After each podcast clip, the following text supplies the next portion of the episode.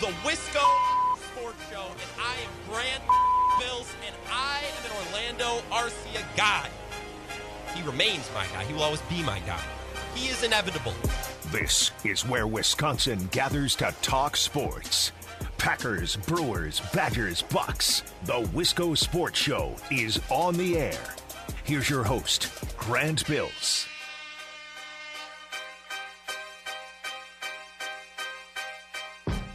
Honesty time. Uh, I have something to admit. There are a lot of days, a lot of weeks, where I come in and I start the show Monday afternoon at four o'clock, and I'm thinking, shoot, shoot, shoot, shoot. What are we? What are we going to talk about this week? There's nothing going on. Just some regular season Bucks and Brewers games, or maybe the Packers or they're on bye. I'm like, man, this is going to be a long week. Not not a lot to talk about. I got to tell you, I, I have zero concern about the upcoming week because there's so much going on. And this past Saturday, two days ago Saturday, maybe one of the best sports days of 2021 so far. Weather was beautiful, so we got to enjoy the first part of the day outside. And then early in the evening, it went Brewers, Twins. The Brewers lost, but it was a great game. And then the Final Four game between Gonzaga and UCLA, fantastic. One of the best college basketball games I've ever seen. Certainly the best of the year. That was good college basketball. I'll admit good college basketball when I see it, even as a sometimes college basketball hater. That was good college basketball. And then later on that night, the Bucks played the Kings. What a fun game that was! That took us right up to pert near midnight. Got to watch Jrue Holiday bang heads with De'Aaron Fox until until midnight. I watched in bed, a, a true pleasure. Start to finish on Saturday, an excellent sports day, and then we had some matinee baseball yesterday, and no race this weekend, but it's about the only thing we were missing. What an awesome weekend of sports! A lot to talk about today. It's the Wisco Sports Show, and my name is Grant Bills. I hope you had an excellent Easter weekend. Whether you celebrate Easter or not, the weather was beautiful, and hopefully you're able to get outside, enjoy some sunshine, some good energy, maybe some good food, get together with family and friends for whatever reason, whether you celebrate the holiday or not. Like I said, I hope you had a great weekend. Thomas texted in right off the bat, actually right before the show started, and said, Hey, Grant, some big news came out today. The Jets traded for Sam Darnold. This happened about an hour or two ago. Yes, Thomas, you're absolutely right. That news just broke. A couple of mid round picks, I think a second, a fourth, and a sixth uh, in 2022 that the Panthers are giving the Jets for Sam Darnold. That's another story we can throw on the pile. North Carolina has a new head coach. And Thomas, I'm glad you text in these stories, and I'm glad you, you remind me. Uh, we will be talking about the Jets trade and the UNC hire right after we get to the, the latest Deshaun Watson lawsuit, uh, which should be coming up at uh, never o'clock because then I'm not talking about any of that today. I, I, don't care. Good for the Panthers and the Jets. They can trade uh, mediocre quarterbacks back and forth. Uh, and good for North Carolina. Roy Williams is a legend, but his career was ended by Brad Davison, which has to be just about the worst way to end a very, very successful career. I c- could not be me. I can't imagine Roy Williams sleeps very well at night knowing that his last game was the Brad Davison game. But Thomas, I'm ribbing you. Thank you for uh, for texting in and being part of the show. And you can be like Thomas. The number 608 796 2558. Text and be a part of the show if you'd like. You can also tweet at me at Wisco Grant. A lot to get to between the Brewers today. I want to talk a lot about the Brewers because we have a, a, a full a series to talk about. We got, we got a, a sample size. Right after opening day, we were reacting and we are oh, great to have baseball back. Oh my God, what a great game. There was a walk off, and Yelich did this, and this guy did this, and it, it was fun. But then I need a little bit more. I need some meat and potatoes. And now we have three games to talk about. So a little bit bigger sample size. I want to talk about the offense, the defense, the pitching, the manage everything. I want to dig into the last three games of baseball and talk about the opening series where the Brewers won one game of the three. Some positives, some negatives to take away. And we'll talk about the Brewers with David Gasper reviewing the Brew, who joined us last Monday. And I thought, well, why not?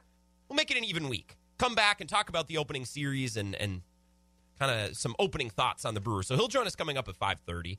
I also want to talk about the Bucks because not to be outdone by the Brewers, they made some news this weekend as well. They extended Jrue Holiday, fat chunk of cash, but I think it's worth it. Uh, if you ask a lot of players in the league, coaches in the league, they say that Jrue Holiday is worth it. NBA fans, our opinion is a little bit mixed. Now, as a Bucks fan, I, I probably look for the positive. Jrue Holiday is really, really good.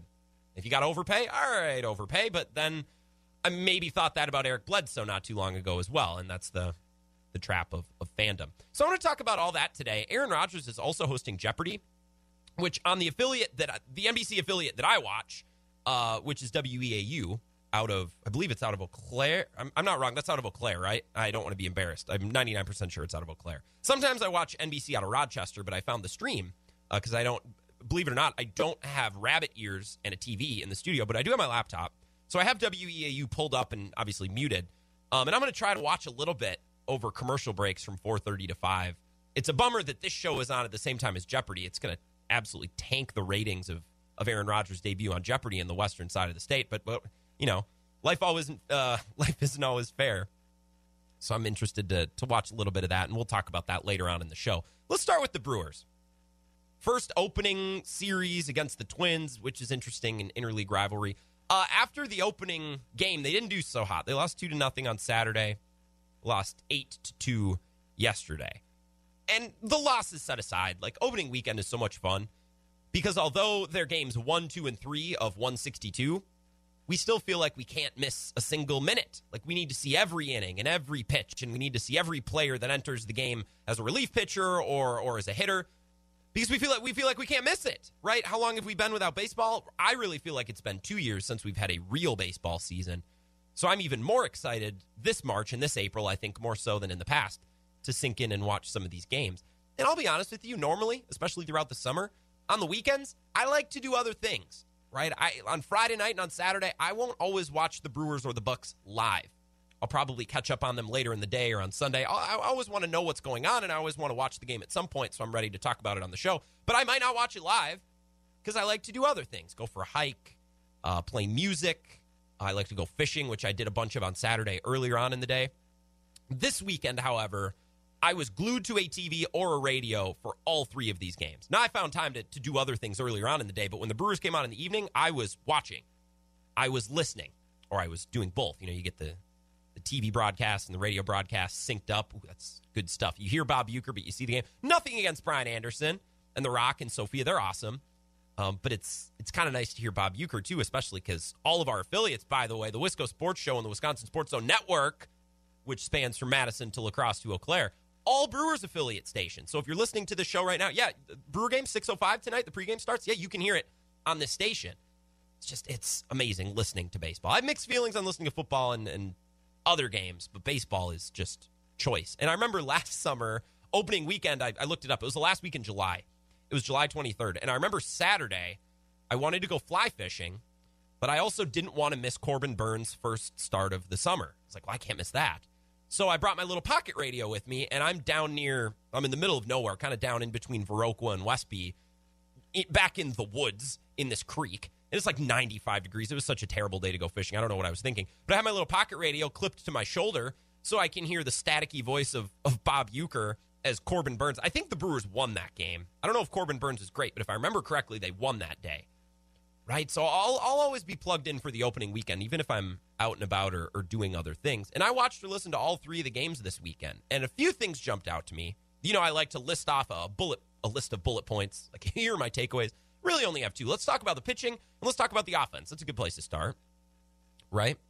I want to mostly talk about Saturday and Sunday's games. We talked about opening day. I, I think that game is is kind of the outlier. Like you treat that game a little bit differently. And once we got into game two, three, and as we get to four, five, six against the the Cubs starting tonight, we kind of get in more of a groove. That opening day is a little bit of an outlier. So let's start with the weekend games, Saturday and Sunday, both of which the Brewers lost. Neither of which were were very close. Saturday was one of the wilder baseball games I've seen in a while. Burnes versus Berrios was uh, it was pretty awesome, and the game was quick, which I love. Right, because sometimes when I'm watching the Brewers, it feels like work, or if I'm in the studio making sure the Brewers broadcast goes okay, like that's work. So if it moves along quickly, I'm not going to complain. And this game flew. Right, Berrios went six hitless innings, 12 strikeouts. Burnes went six and a third. He gave up the solo shot, but that was it. He had 11 strikeouts. You really don't see games like that anymore right? And I love a, a classic pitcher's duel, and they're rare these days. I love it less when my team's offense is one hit and shutout, but I but I do love a pitcher's duel, even if it means my offense, the Brewers' offense, stinks. And one of the most memorable Brewer games of my entire life was the Giovanni Gallardo Chris Carpenter duel, Memorial Day 2009, and I remember that game because it was I, I was glued to the TV and it was nuts, but also because my team won. Bill Hall had the go ahead double, I think in the 10th or the 11th inning. Right. And I remember that game because my team won. Otherwise, it might get lost in my memory as that one game where nobody could hit the ball and, you know, the game was done in, in two and a half hours. I love a good pitcher's duel, but we don't get them very often anymore. Now, Burnes is great. Problem is, the Brewers' offense couldn't do anything for him because Berrios and the Twins' bullpen was tremendous. Omar Narvaez was the only guy to get a hit. Not going to win very many games like that. Even yesterday, like I thought my guy Adrian Houser was fine. And we'll hear from Craig Counsell in about 10 minutes. He said the basically the exact same thing. Right? Houser, five innings pitched, two earned runs, four strikeouts, two walks. Th- that's not a bad start. These you remember last year, Woodruff didn't get off to a great start. Burnes didn't get off to a great start. Peralta, it took a while to find his role. It's difficult to judge players on the opening series, especially pitchers. Right? Hitters, I, I get a little beef with Keston Hiura right now, with the understanding that we've only played three games. I don't really have beef with pitchers. These pitchers take time to get in their rhythm, to get in their schedule of I'm going to go every two days or every three days, or if you're a starter, every four or five. It takes a while to, to, to get these pitchers in a groove. Hitters, I'm a little bit less patient. Right? But Adrian Houser, for his first start, and the, the first start in a season in which he's going to be a, assumedly, a locked and loaded pitcher in the rotation all the time, which he's been a guy to go back and forth the last couple of seasons. A little bit in the pen, a little bit in the rotation, move back and forth, use him in different roles. That's that's challenging for a pitcher to always be moving around. And Houser this season is starting in the rotation. We assume that he's going to stay in the rotation. And for that to be his first outing, five innings pitched, two earned runs against a really good Twins offense, I'll take it. i I'm okay with that. Brent Suter and JP Feyereisen were good in relief as well. And it's weird because the Brewers went all weekend without using Devin Williams, right? Because they only led. They only led in the first game. They never led. They walked it off right? Think about that. They never led yesterday. They lost 8 to 2. They never led on Saturday. They were shut out. And then on opening day, they were trailing all the way until the 9th, which is when they tied it. And then they got into the 10th and they walked it off. So, other than Hader, whose sole job on Friday or on Thursday, opening day, my bad, his only job was to just hold on, just keep it tied, get us to the bottom of the inning. Other than that, the Brewers didn't trail. So, you have these high leverage relievers like Devin Williams who weren't really called into action very interesting opening series. And Craig Counsell speaks to Adrian Houser. He speaks to their desire and their need to get off to faster starts. We'll hear from him in about 10 minutes, like I said. I do want to talk about the offense before we take our first break, though. Everything I say on today's show in regards to the Brewers, little disclaimer, I understand they've only played three games. I understand that anything I say is addressing a very small sample size. So don't text me, don't tweet me, be like, you're overreacting. They've only played three games. I know, I know they've only played three games, but I got two hours and I want to talk about the Brewers. So to just ignore everything because they've only played three games, well, then what are we doing here? Why are we doing a sports show? That would be very lame. We have a rule that we can't talk about the Brewers until they played 10 games? That'd be lame. So I understand when when I'm frustrated about the offense, when I'm frustrated about a certain hitter, I understand they've only played a couple of games but a couple of games is what we have to go on. So that's what we're going to talk about. And in three games so far, they've scored five runs, zero runs, and two runs. Not great. And on Thursday, four of those runs came in the ninth and the tenth. So if uh, I don't remember who the outfielder was in right field, and Yelich's line drive went in and out of his glove, which allowed the inning to continue. If that catch is made, the Brewers might only score one run on opening day. So we're talking about one run, zero runs, and two runs which would be bad. And yes, it's a small sample size. It's not the end of the world. But for example, if you take the average so far through three games, their average run per game is 2.3, which isn't good, especially granted that a lot of those runs on opening day came late and not fluky. I'm not saying they're fluky, but it's not like that was a solid offensive day. It just wasn't a good offensive series, right? And forget about the run totals for a second. Forget about five runs, zero runs, two runs. It's just how the offense looked. They're very disjointed. Like, did they have one big hit? I tweeted yesterday at Wisco Grant, like the Brewers are allergic to getting just one parenthesis, one parenthesis big hit. And sure, the Shaw double on opening day. That's there, there's your big hit. But other than that, right, all of these runs have come in really underwhelming fashion. This is how the scoring went on Thursday. Shaw walked in a run. Narvaez singled in a run, and another runner got thrown out at home. Yuck. Yelich hit a deep single, which knocked in a run, but that ball easily could have been caught. Some would argue should have been caught. And then in extras, Arcia, who I love, grounded into a fielder's choice. Not exactly inspiring. Right, the scoring on Saturday, there was none. So moving along to Sunday, he had a Piña sacrifice fly and a Jackie Bradley Jr. solo home run with nobody on bases. That's yes, that's what a solo shot means. And the Brewers were down six to one. point me to the moment that that was supposed to inspire me this weekend, right? To, to point out the moment that this offense was supposed to blow me away. It, it, there isn't one, right? The Brewers are scoring here a tiny bit, here a tiny bit there. It's, it's not enough, right? It, it, felt very similar to last summer, right? They'll score a run here and there, but they, they just can't put together runs in bunches like some of these other offenses. And I, what I thought of is it's like if you're going out to drink with your friends, right? And you're you're planning on a crazy Friday night. And you really want to get after it. You want to go to a couple of places, and you want to be out late, and you're looking to celebrate or have a blast, right? You can drink light beer, or you could just get just get on with it and get on the liquor, right? And like you can reach peak party level you want to have a great time with your friends. You can drink light beer, but it takes a while. You gotta have to you know have quite a few, and then you're to deal with hiccups and might feel bloated and like, oh, my stomach doesn't hurt. And there's spillage because there's so many cups and there's the foam, right? If you're trying to have a, a fun party, it'd just be much more efficient to just go to the bar and say, I'll have a liquor Coke. I'll, have, I'll just have some, some, give me the real stuff, right? It's faster, it's simpler, it's less work. To me, the Brewers offense right now is, you know, it's, it's cups of light beer. It's watery and it's great. And here and there it'll do the trick, but sometimes you just need something a little stronger. And sacrifice flies and singles and fielders choices and solo shots when your team's getting killed that that's that's light beer.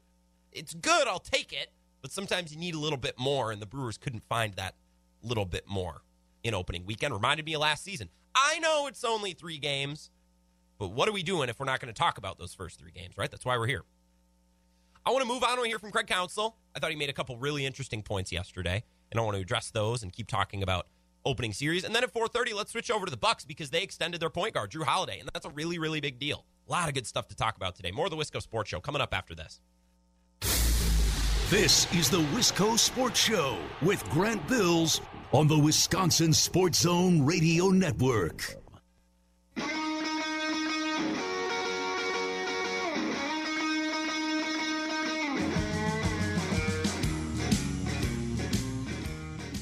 Wisco Sports Show rolling on. My name is Grant Bills. Hope you had an excellent holiday weekend. Whether you celebrate the Easter holiday or not, it was beautiful. And I know people are getting vaccinated and numbers are down, so maybe we're actually able to see some family. Hope you enjoyed the weekend. Glad to be back. A lot to talk about between the Brewers and the Bucks. And then there's just all this random, like, random news today. Like Sam Darnold got traded to the Panthers because, sure, and Jeff Gladney, the Vikings corner, is in jail now on what seems to be kind of a nasty assault charge related to his family. Right? And then Deshaun Watson has another lawsuit or something. And Dan texts in and says, Hey, lest us not forget the UW women volleyball. They, they're the number one seed going into the tournament. Dan, I'm not going to lie to you. I had zero idea that that's the case, but good for them and congrats. And go volleyball because I love all sports, but I just can't watch them all. I can't talk about them all. So congrats, ladies do us proud. That's the extent of my Wisconsin volleyball talk. I should have Zach Heilprin on at the end of this week and just grill him on Badger volleyball and Badger hockey and see if he can hold his own. Now, he's a true professional, so he would. Um, but I, I, would just love to challenge him. You know, good uh, mental exercise for Zach. Uh, speaking of other other sports that I know nothing about, Greg in Eau Claire says I would love to hear your picks for the Masters this weekend. Greg from Eau Claire. Greg, I know that you're a golf fan uh, because you are a you're a texter that I you know you're a friend of show. I know and you know that I know nothing about golf. So this text is in and of itself a troll to me, and I will not pay it any mind. Right, as Lucille Bluth said in Arrested Development, I won't uh, I won't respond to the question. I don't hear the question. I won't respond to it. And I botched that quote, but you get my point. Greg, why don't you text your picks in, and I will read them on air because you know much more about golf than me, and you know that, which is what's making this conversation funny. 608 796 2558, the talk and text line, Twitter at Wisco Grant. Let's talk a little bit more about the Brewers before getting into the Bucks and Jrue Holiday coming up at 435. Uh, all of our David Gasper fans, our Gasper heads, we need to come up with a name. Uh, he will join us at 5:30 to talk more Brewers. So we're not uh, not going away from the Brewers completely, but I do want to change gears and do Bucks coming up in about 10 minutes. This opening series felt a lot like last season Right? Like starting pitching was pretty good, but not perfect. Right? The offense couldn't do a gosh darn thing, so the relief pitching really didn't matter because you're down two, three runs. Was Hader can strike out every batter he faces. If they can't score runs, it doesn't matter. And it, it was painful last summer, and there was a, a certain level of pain this weekend too. And I don't know what else Craig Counsell is supposed to do, right? If the starters are good and the bullpen is handling things, you just need the bats to get going, right? And you can only do so much. Now, maybe that hitting coach makes some adjustments, and Counsell's uh, never afraid to mix the lineup up. So I, I never doubt him in in that regard. Just haven't been able to put up the runs at a good clip, and that can be a, a pretty helpless feeling. So I thought we would listen to a couple of tidbits from Craig Counsell. This audio always provided by our friend Zach Heilprin at the Wisconsin Sports Zone Network. Um, and I thought we could check out a couple of these answers. He started by talking about Adrian Houser, and I, in in my totem pole of, of Brewers that I that I plant my flag on as a corner cornerstones of this show of our Brewers coverage.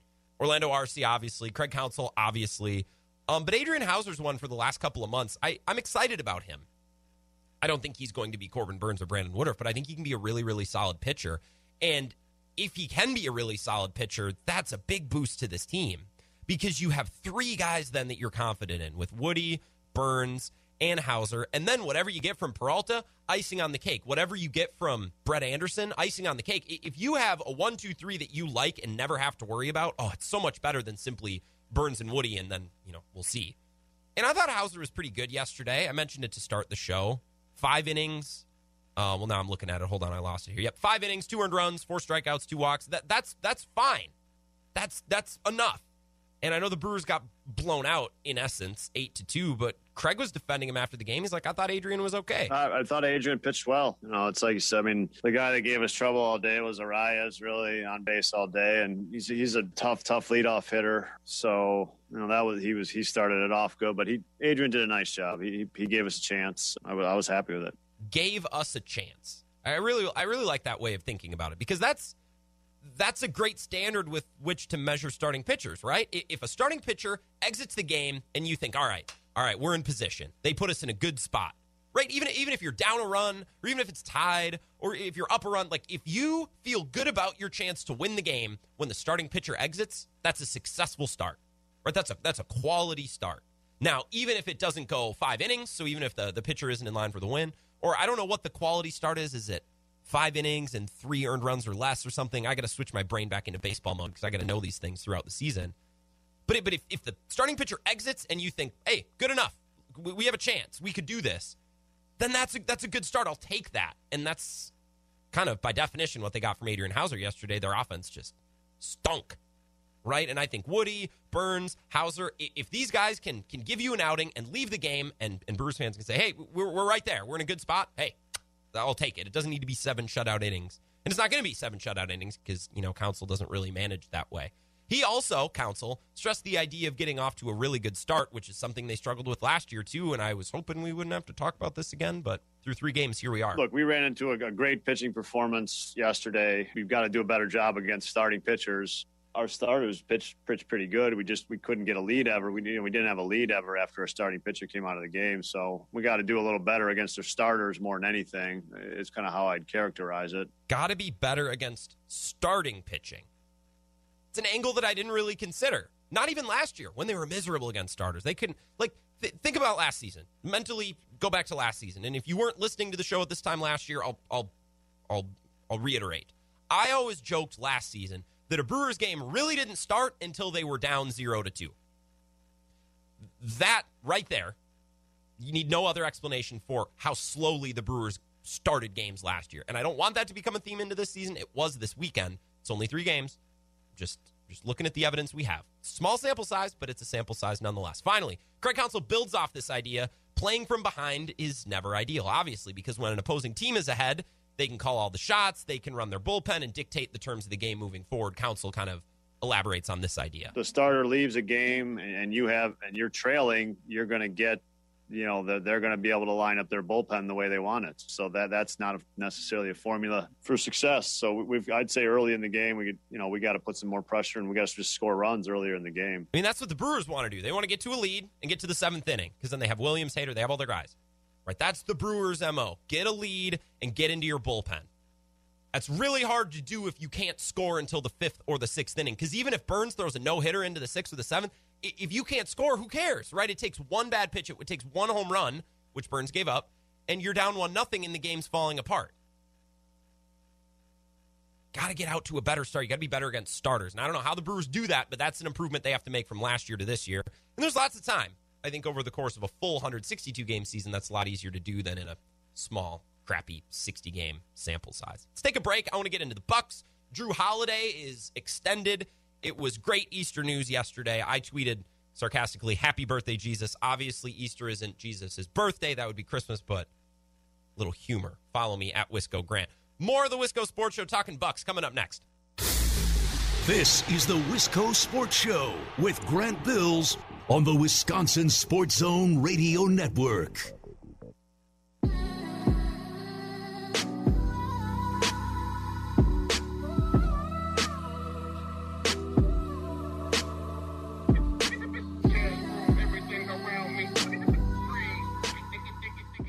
Wisco Sports Show rolling on. My name is Grant Bills. I'm bummed that I can't watch Aaron Rodgers host Jeopardy today. I saw a minute or two over the commercial break. We have a TV right outside the lobby, which is right outside the door of the studio. This knucklehead thought that uh, Maryland was named after Queen Elizabeth back in the day. No, no, no, no, no. That would be Virginia because back in those days, they were just obsessed with virginity or purity or whatever. I love Jeopardy. I always used to watch it with my grandparents. And now that Aaron Rodgers is hosting, I just stinks I got to miss it. We got bigger and better things to talk about. Jrue Holiday is going to be a buck for the next couple of years. Uh, we gotta we gotta get into that. We gotta spend some time on that. 608-796-2558 is the talk and text line. And if you'd like to tweet at me, you can. You can tweet at me at Wisco Grant. And I got a very helpful, supportive tweet over that last break uh, from E-Man. He said, six innings, three earned runs or less MLB quality start. I thought that it would be five innings, three earned runs or less because you what's funny is you could you could technically collect a win in Major League Baseball without having a quality start, right? Because you just got to go five innings. So a quality start, the length standard is even higher than the standard for a win, which was weird. And, and maybe at some point they change it because starting pitchers just aren't going the distance like they used to. Man, if the Brewers have a, a starter that goes six innings, that's that's a rarity. I, I, think there's there are Brewer games where a pitcher goes five, five and two thirds, where I'm like, hey, great start, awesome start, quality start, even if by the book it's not technically a quote unquote quality start. Appreciate the tweet, E-Man at Wisco Grant. I want to talk about the Jrue Holiday contract because although the Brewers are back and Aaron Rodgers is hosting Jeopardy and I don't know, Deshaun Watson is still Deshaun Watson, this is still the biggest story of the weekend, in my opinion. And I want to talk about this contract. But before we talk about the contract itself, I actually want to go back to Saturday night's game because Saturday night's game is important in this story. The Jrue Holiday story, quote unquote, what did it, 18 hours long between Saturday night's game and the extension announced on Sunday. It's a very entertaining 18 hours, right? And it it's kind of spooky. Reminds me of Eric Bledsoe what happened a couple of years ago. Has a great game out on the West Coast, and they extend him the next day. Now I like Jrue Holiday a lot more as a player. He's a lot better player than Eric Bledsoe, but it, it, it kind of followed that mold, right? The Jrue Holiday extension that came Sunday wasn't a coincidence. He was unreal on Saturday. He was great. He was fantastic. It was a late game against Sacramento. My Kings, my Western Conference team, who I normally watch late at night anyways, because I, I watch the Bucks or I watch the Brewers or I'm doing stuff in the evening. And then before bed at like 10, I was like, well, you know, what, what West Coast game can I watch the end of? And normally it's the Kings because the Kings are always playing at like 9 p.m. and no one's watching them because no one cares. So I watch De'Aaron Fox and Tyrese Haliburton and Richaun Holmes is kind of a bucket, the push shot, one of the best shots in basketball. Right? They were playing late in Sacramento after the Brewers, and I watched the game in bed. It was it was incredible. I mean, that's just a perfect way to to wrap up a, a, long day of watching sports is to then get in bed with your laptop and watch one more NBA game before head hits the pillow before you go off and, and go to sleep. And Giannis didn't play in this game. So you know how this goes. You know the drill, right? Every time Giannis misses a game, it's like, well, who can step up and be number one? Who really takes over and who really takes command? And it's basically every time Giannis misses a game, we expect Middleton to go for 40. And when he doesn't, we kill him for it because he's not a true number two, because a true number two can step up and be a one in the absence of a number one, which is kind of stupid logic, but that's always the standard. Giannis misses a game, Middleton's got to be incredible. And if he doesn't score 40, it's a failure, and we got to talk about it for a week. And Khris Middleton is not without sin this season. The last couple of weeks have, have irked me with Khris Middleton.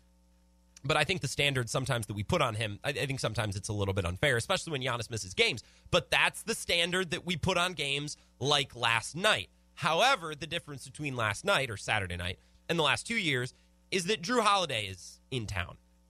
and Jrue Holiday took over. He was insane 33, 7, 11, three steals.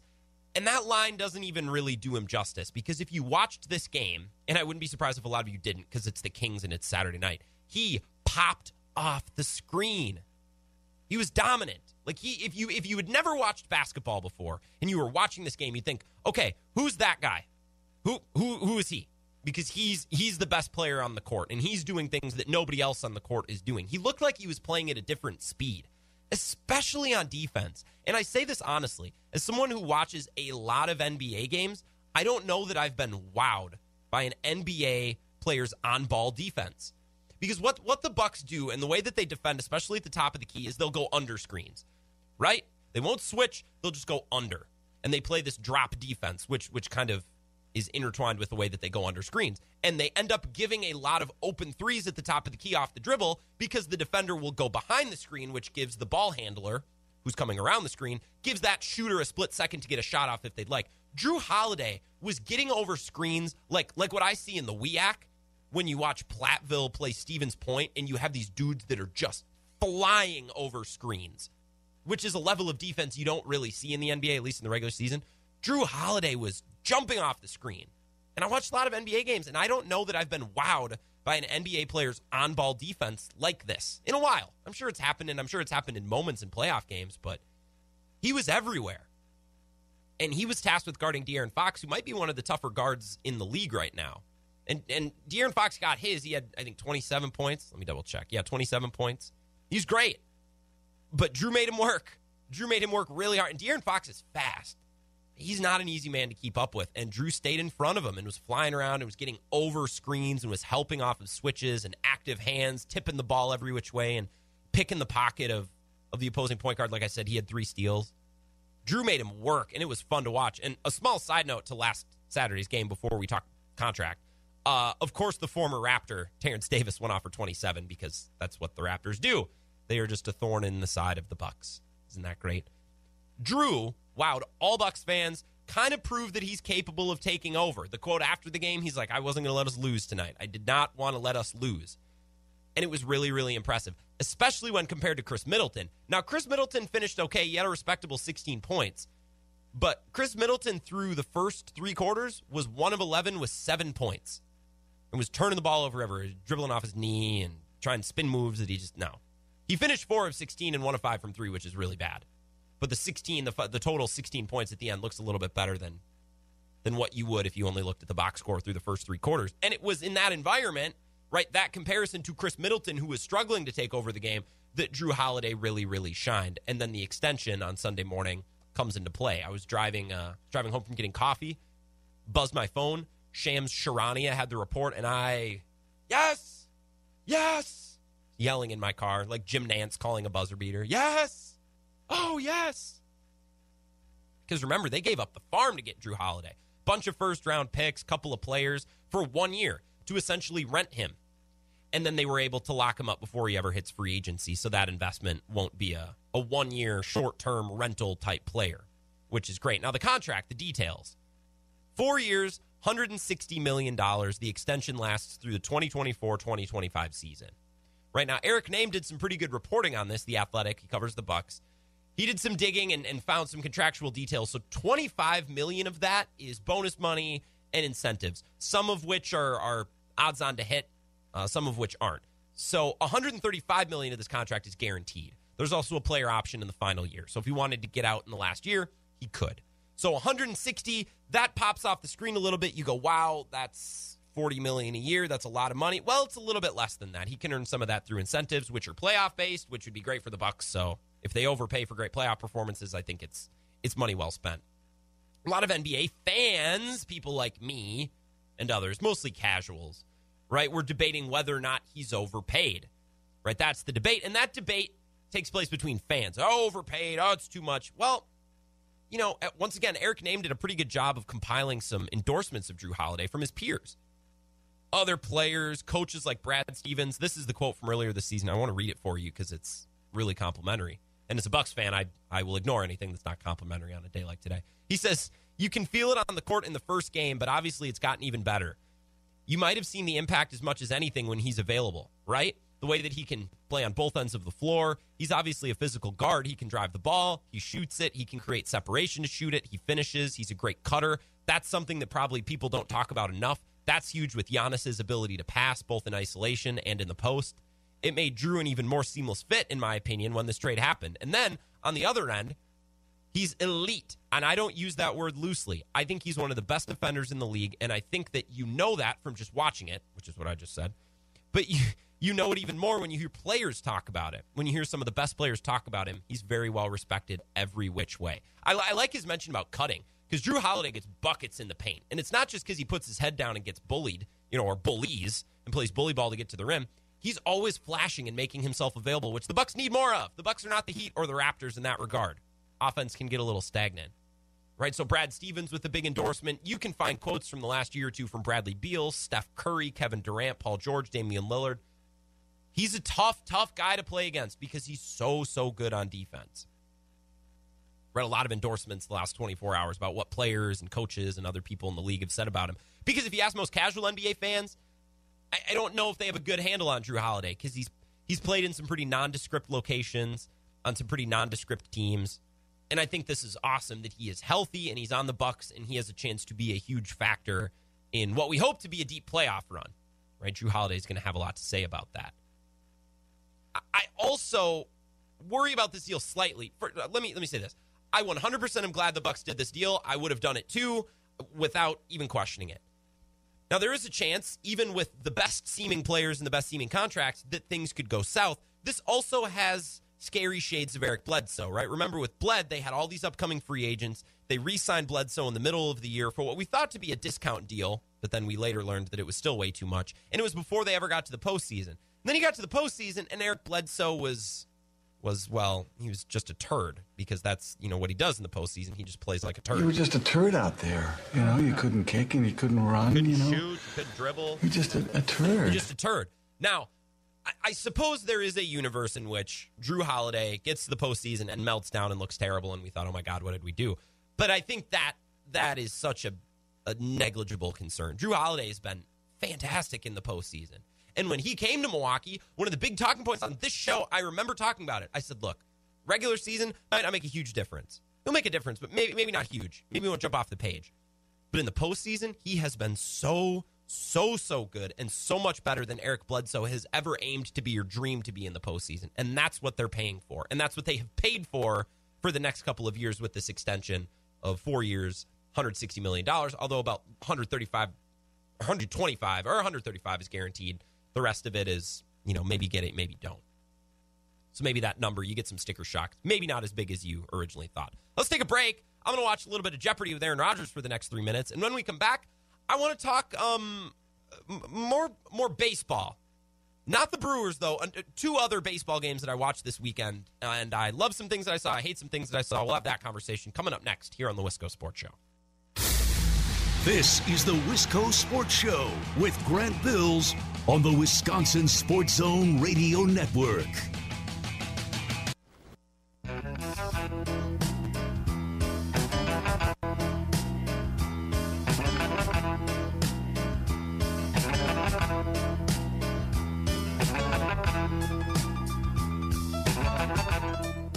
Wisco Sports Show rolling on. Appreciate you hanging out. My name is Grant Bills. On Twitter at Wisco Grant if you want to tweet me and be part of the show. The talk and text line is always open as well 608 796 2558. Coach Wench says, I don't know where Brewers fans think the runs are going to come from. Your two pickups this offseason are Wong and Bradley. They both hit 240. Arcia stinks. Easy. Easy. And your catchers can't hit. Cain's better days are behind him, and if Yelich and Hiura don't hit, they won't score much. Well, Coach Wench, to play devil's advocate, I've been told that batting average doesn't matter, which is a uh, logic that I abide by only when it suits my narrative. And in this narrative, it suits me. So batting average doesn't matter. So don't tell me about don't tell me about batting average. Um, I don't think Arcia stinks. He has his good days and his bad. And I catchers can't hit. I mean, most catchers can't hit. I think Narvaez is offensively better than most, and Manny Piña is good enough. Your point about Yelich and Cain is the point. If those two can't drive the offense, right? The, the rest is is details. Like Kolten Wong's pr- pretty good. He had a rough opening weekend, right? Jackie Bradley Jr. is is is okay. He's good. right? They they got stabilizing pieces. They got the pieces to get on base, to to have a, a two of four night with a couple of singles. What the Brewers need is for their offensive powerhouses to produce runs. Yelich and Hiura. That did not happen on opening weekend at all. So I agree with you there, Coach Wench. I disagree with the the the level of, of play from everybody else, but you're spot on with Yelich and Hiura. If those two don't produce runs, it's going to be like last summer. Now there might be more runners on base, might be a little bit more uh, action, but I don't know if there are going to be any more runs because they need Yelich in here to produce those runs. So I'm, I'm with you, and we're going to talk more about that coming up later on in the show. I do want to talk a little bit more about baseball. Two other games that happened this weekend that I found to be very interesting. Something you may or may not know about me is, and this isn't related to baseball. We're going to get right back into it. I I don't watch I don't watch movies. It's not really my thing. Like I just I don't enjoy it. I don't like committing myself for two plus hours to something that I don't even know if I'll like. Like I watch sports, I watch shows, I listen to my podcasts, my radio shows, but I'm not a movie guy. But last night I did it. I set aside a couple of hours and I watched with two friends. I watched Godzilla versus Kong. It was dope, and it needs no explanation. Like if you want to watch Godzilla fight King Kong, this is the movie for you. If you don't, then don't watch it. It could not be a more self explained movie. It was dope. But as soon as the movie ends, I hop on Twitter and I realized I missed I missed Sunday Night Baseball. And you might be thinking, Grant, why does that matter? Sunday Night Baseball blows and it's not a good product. Yeah, yeah, I, I agree. I totally agree with you. But I guess like everyone was watching Sunday Night Baseball last night. It was the Angels and the White Sox, and I guess everyone was dialed in, and I was the only one who was missing it. And I got FOMO, fear of missing out, as the youngs say, as the younger people say. And I was watching Godzilla versus Kong. I was watching a giant dragon dinosaur fight a giant monkey, which is great, but I was less enthusiastic about it when I realized what I had missed, and that was Shohei Ohtani doing insane things. Yeah, I'm sure you saw the stat, but if you didn't, I want to share it with you because it's fascinating. Shohei Ohtani has thrown the fastest pitch of any starting pitcher so far in this early season and he also has the hardest hit home run of the season by any player. That's 100.6 miles per hour on the pitch and 115.2 miles per hour on the exit velocity. Talk about an advanced statistic that we always value on this show. Coach Wunsch, batting average may come and go, but exit velo, that's that's here to stay, my friend. And you can just hear it. Listen to this swing. First pitch swinging. Oh, and first pitch crushing. Oh man, lean into it. Now, listen listen to the space though in this highlight. There's 13 seconds left of this cut. No one says anything. Keeps going. Gonna cut. No, nothing. One There it nothing is. Angels. There it is. There there is a time and place to let a call breathe, but when there's no fans in the stands, maybe maybe provide a little bit of a follow. But show listen to that hit. First pitch swinging. Oh And first pitch crushing. yeah, he uh he s- sent that thing to I don't I don't know my I don't know my geography at all. Like if I was in Milwaukee and somebody did that, I'd say he hit that pert near to Kenosha, but I don't I don't know what's close to Anaheim. I don't have a I don't have a geographical landmark. I, but like I missed Shohei Ohtani last night, which was frustrating. And I guess we also started a debate on the dropped third strike rule, which I hate to miss out on the start of a good debate. I like being there when it's born. I like being there at the, the ground zero of controversy, if you will. So I really feel invested in it. And I got there late. I got there last night. I go on Twitter and I realized that everybody's ticked. They're like, oh, worst rule in sports. The rule where if the catcher can't hold on to the third strike, right, some runners can advance and runners can get to first. And I, I think it's I think it's dumb. I never felt strongly about it. I think it's dumb, but there's a lot of sports rules that I think are dumb that I'm not angry about. Maybe I should be angry about this one because I'd be 100% okay with getting rid of that rule. Like, well, if you strike out, you strike out, right? You don't get to go to first. It's very odd to me. Now, if a catcher can't control it, okay, well, then I think baseball, the runners on the bases, the base runners should be able to do something, but the hitter struck out. Sit down.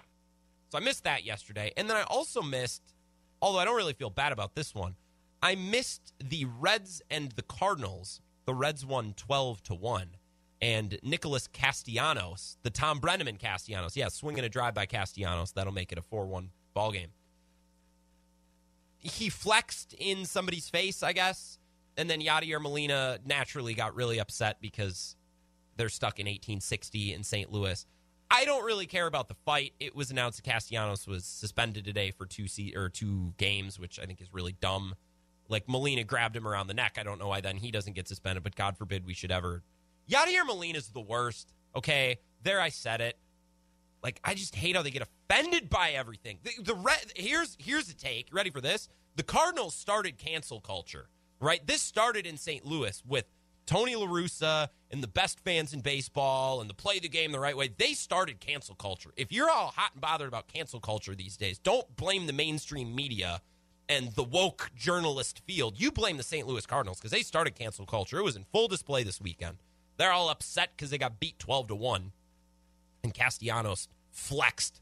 God forbid an athlete should ever do that. I flex every morning in the mirror and I'm weak as hell. Imagine if I was built like Castellanos. I'd want to do the same thing. Cancel culture. It started in St. Louis, folks. My point being, I bring this up because I think it would be awesome if we got like a Cardinals Reds, like they hate each other rivalry type thing going on this year. I think that would be awesome. I, re- I really hope we get a nasty rivalry between the Cubs and the Cardinals or the Cardinals and the Reds. The, the Cubs, I don't know what their deal is, but Cardinals and Reds, I'm all down for like a really angry, upset rivalry between those teams. I think that would be a, a lot of fun. We're going to talk more about that hopefully as the summer goes on. Let's take a break. Back into the Brewers. We'll speak with David Gasper coming up after 5 o'clock as well. More of the Wisco Sports Show after this.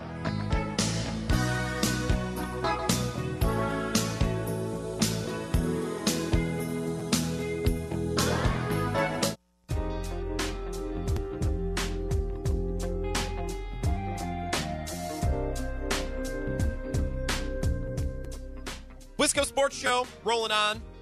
My name is Grant Bills on Twitter at Wisco Grant.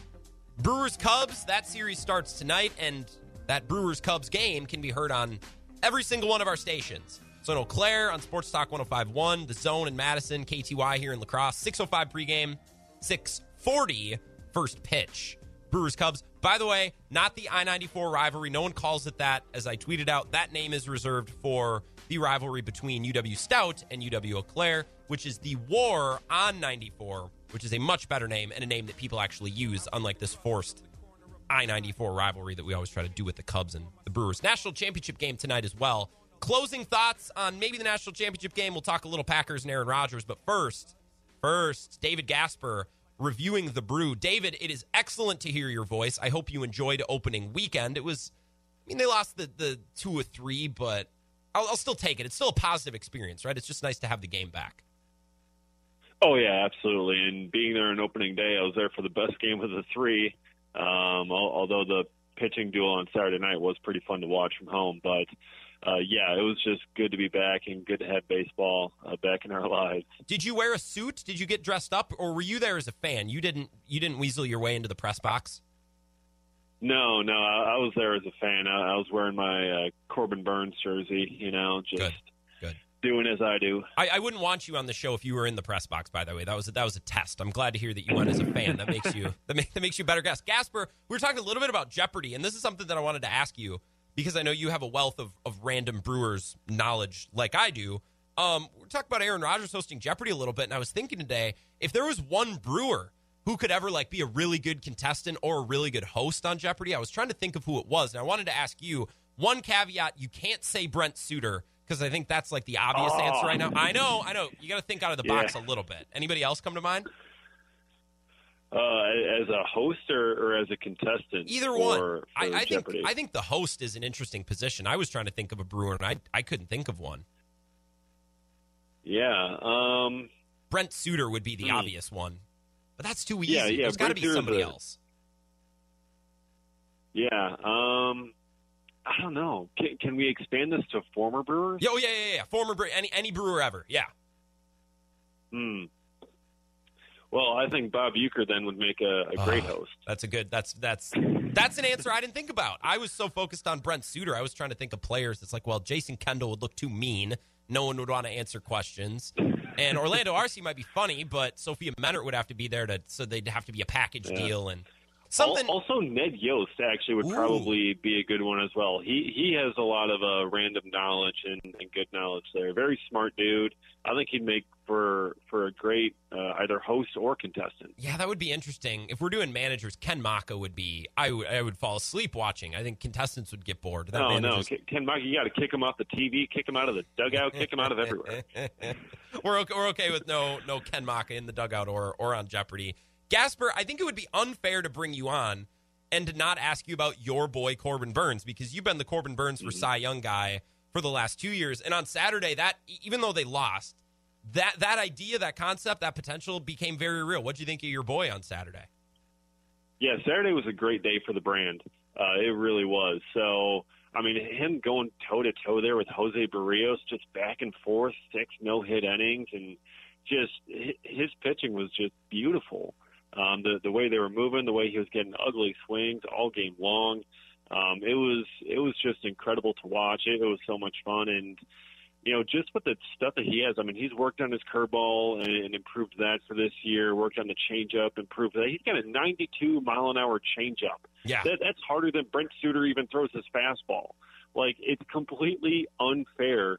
Uh, some of the pitches that he's throwing, and it was just so beautiful to watch, really. And if he's got that kind of stuff going every single start, I mean, it is going to be a cakewalk to the Cy Young. And It, it's not actually going to be that for the whole year, but if he's got that every single night, he's not going to have that type of stuff every single night.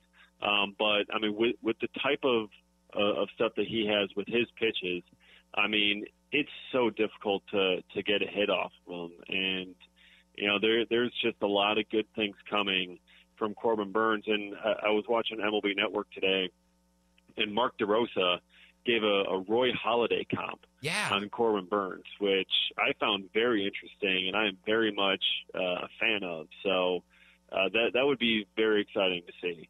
I always think of that rotation in Philly that had Halladay, Cliff Lee, and Hamels, and that really cool like Sports Illustrated cover. Remember when Phiten necklaces were like the thing, where like you needed one oh of yeah, those? I, I remember. Yeah. yeah, I, I had one of those. oh, I I pretty sure I still do, but I remember being in school. It's like, well, the cool kids had the braided ones, the fancy ones. I just had the simple black. I was Oh, a yeah. simple man, but I always think when I think Halladay, I think of that rotation. You mentioned it's really hard to hit, right? He had 11 strikeouts on Saturday. Um, Berrios had 12. I mean, it was awesome, but 11 strikeouts. This is something I brought up last week, and I want your thoughts on. Burnes and Woody have great stuff, and they both strike out a ton of hitters.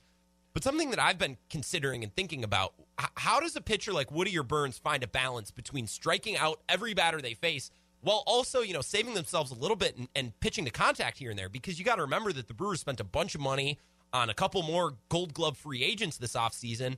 Like they have the defense. How does a pitcher like Burnes find the balance of trying to mow down every pitcher and, and or excuse me, batter he faces while also remembering like I, I don't have to do this all alone. Like I got a good defense behind me. Yeah, I mean that's something that I don't think Burnes or Woodruff, for that matter, really necessarily have to do. I mean, yeah, it'd be nice, and, and Burnes had that uh, fifth inning out there where he threw just ten pitches and uh, was able to get out of the inning and, and had a few ground balls and, got out of it quickly. But you know, for guys like that with the type of stuff that they have, they don't necessarily need to be trying to pitch to contact because their stuff is just so electric. You know, I mean, they could be trying them. They're putting stuff in the plate, but guys are just missing it. Um, so that there's really kind of, you know, not much you really need to change there, and, and they're finding success with it. And you know, Burnes' pitch count really wasn't you know, obscenely high. You know, had he kept it going, I mean, he probably could have gone, you know, eight innings or so at, least before he even hit a hundred. And Yeah. you know, if Counsell was was up for that, he probably could have given him a complete game if he kept the the no no going. But yeah, it, it's just kind of those guys just have their stuff as electric as it is. It's it's all designed to miss bats and, and miss barrels, and you know, as long as you're missing bats and, and you're not giving up a whole bunch of hits, I, I think they're they're doing just fine. Well, and to be fair to Corbin Burnes, like last year at times and two years ago, especially early last season, like he was laboring. Like it seemed like he was putting all of this effort into trying to be perfect and throw the perfect pitch, and he was working hard. Now it doesn't seem like that. It seems like it's coming much more easily, even if he's working to strike out all these hitters. So I, I'm not saying that he needs to change how he pitches. God, no. It was just something interesting that I was thinking about, and I, I wanted your perspective as a Corbin Burnes guy. I know he's your boy, David Gasper, reviewing the Brew. Let's talk about the offense. I, I mean, I'm just going to come out and ask it. I know it's only been three days, but this this idea is an extension from last summer too. When when do we get to the point where we start to have concerns about Keston Hiura and uh, the actual level that he's going to reach as a player? And I know we're only three games in, but it was the same way last summer. Like, when is he going to turn from this exciting prospect to a consistent producer for this Brewers offense? Because he hasn't made it there yet, and I'm starting to get concerned. Yeah, and, and I had an article go up yesterday about Keston Hiura and if we should be worrying um, about him, and, and I'm not worried yet. Um, I don't think uh, we need to be at the moment.